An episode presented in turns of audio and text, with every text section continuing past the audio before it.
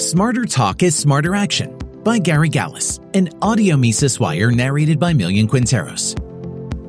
Americans have long thought of themselves as people of action.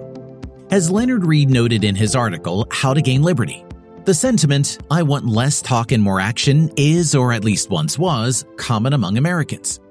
It even extends to situations when people recognize that their liberties are threatened. But then the question arises as to what sorts of action are appropriate in defense of our liberties. Thus speak Americans when they suddenly awaken to the fact that their liberties are endangered. Talk, they say, is useless, only action counts. But perhaps talk and action aren't necessarily opposites. What if studying, talking, writing, and explaining should turn out to be the only worthwhile action there is? What then? The issue arises because not all actions in response to restrictions on liberty are consistent with liberty.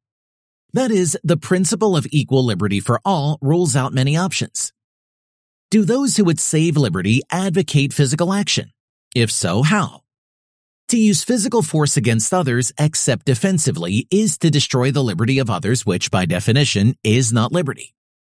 To adopt this tactic, to employ physical force against others in any form or degree except in self-defense, would be merely to substitute a new form of compulsion for the existing forms of compulsion, trading violence for violence. Most mean only that they want something done and quickly. They want to fight peacefully. They reject physical action in their calculations by not even contemplating it. Thus, according to their own thesis, nothing logically remains but intelligent action. This leads Read to ask a crucial question. How then does one fight for liberty intellectually? As is often the case with respect to liberty, one must first pay close attention to what should not be done. And in the varied, changing, uncertain real world, we often know far more about what not to do. Do not violate your principles then about what is the best way to address many particular problems. The best thing to do, even in an intellectual fight for liberty, many think, is to organize, which is a form of action. Usually they think in terms of organizing someone else to do something instead of organizing their own time and energies. This damaging tactic is employed as though organizing had the power somehow to absolve individuals from doing any more than joining some organization. This mania for organization is usually little more than an effort, doubtless unwitting, to transfer responsibility from oneself to some other person or persons. Responsibility and authority always go hand in hand. Thus, if this process of organizing succeeds, authority over one's own actions is lost precisely in the degree that responsibility is shifted to someone else. The citizen who wants action and resorts to this type of tactic ends up further from his goal than ever. In fact, organizing, more often than not, is merely an attempt to pass the buck. Yet oddly enough, the mere act seems to have the strange power of conferring a sense of accomplishment on the ones who organize. So how can one effectively fight for liberty if organizing itself can be dangerous to liberty? Organization, though much used, seems to be little understood. In the field of extending individual liberty, organization has strictly limited technical possibilities. Unless these limitations are scrupulously observed, organization will inflict on liberty more harm than good, thwart, not abet, the spread of understanding. Sobering is the thought that if there were no organization, there could be no socialism. Organizations can, however, serve a highly useful purpose in developing and spreading an understanding of liberty if organization is confined to its proper sphere. For the purpose of advancing liberty, which depends solely on the advancement of individual understanding, the only usefulness of organization would seem to be to accommodate and to make easier the joint contribution to, participation in, and ownership of the physical assets that will aid in the process. Tools helpful to individuals who are attempting to extend their understanding of liberty. These physical accommodations can enable searchers for truth to exchange and disseminate ideas and knowledge more effectively. They can be used to secure the advantages which derive from specialization or division of labor.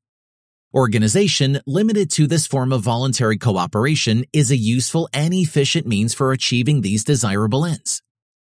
Organization, however, like government, if extended beyond its proper sphere, becomes positively harmful to the original purpose. The fact constitutes the need for much careful thought on organizational limitation. Just as government becomes dangerous when its coercive, restrictive, and destructive powers are extended into the creative areas, so do voluntary organizations pervert and destroy the benefits of intellect when the capacity to merge is carried to the point of subjecting individual judgments to the will of the majority or group. If organizing beyond certain very narrow limits is not then, as Read put it, the best way to secure liberty, what is that best way? Self-improvement is the only practical course to liberty. Every individual ought to realize that he has not mastered the subject of liberty until he thoroughly understands and can competently explain this idea. With government properly limited to its legitimate function of defense, our problems of interdependence can be resolved through voluntary effort, and only through voluntary effort. But most persons are inexpert in their understanding of this subject. Not a single person among us is justified in regarding himself other than as a student of liberty. No know-it-all exists or ever will. For a student of liberty, the search must be within oneself. It is not possible to impart to others that which we do not possess. And even after we have made some progress in understanding, the most we can do for others is to make known to them a willingness to share what we have discovered. So how does this comport with the American tendency toward impatience that is often the motivation toward action? The search within ourselves may at times appear unrewarding. But if the understanding of liberty is to be advanced, the attempt must be persisted in. The casual thinker might imagine that the best course is to try to tell others what to do and how to think.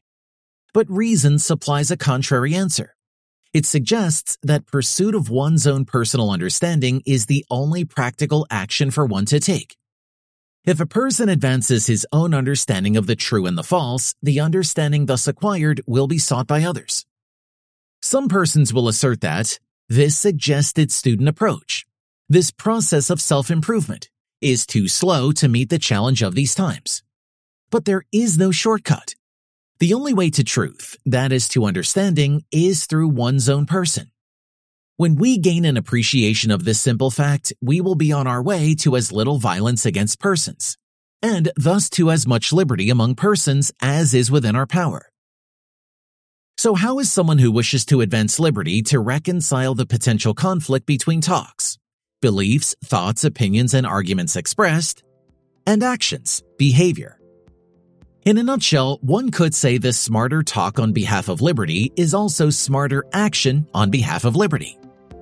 Action? For authoritarians, it is physical force. For libertarians, it is first understanding and then explanation. For more content like this, visit Mises.org.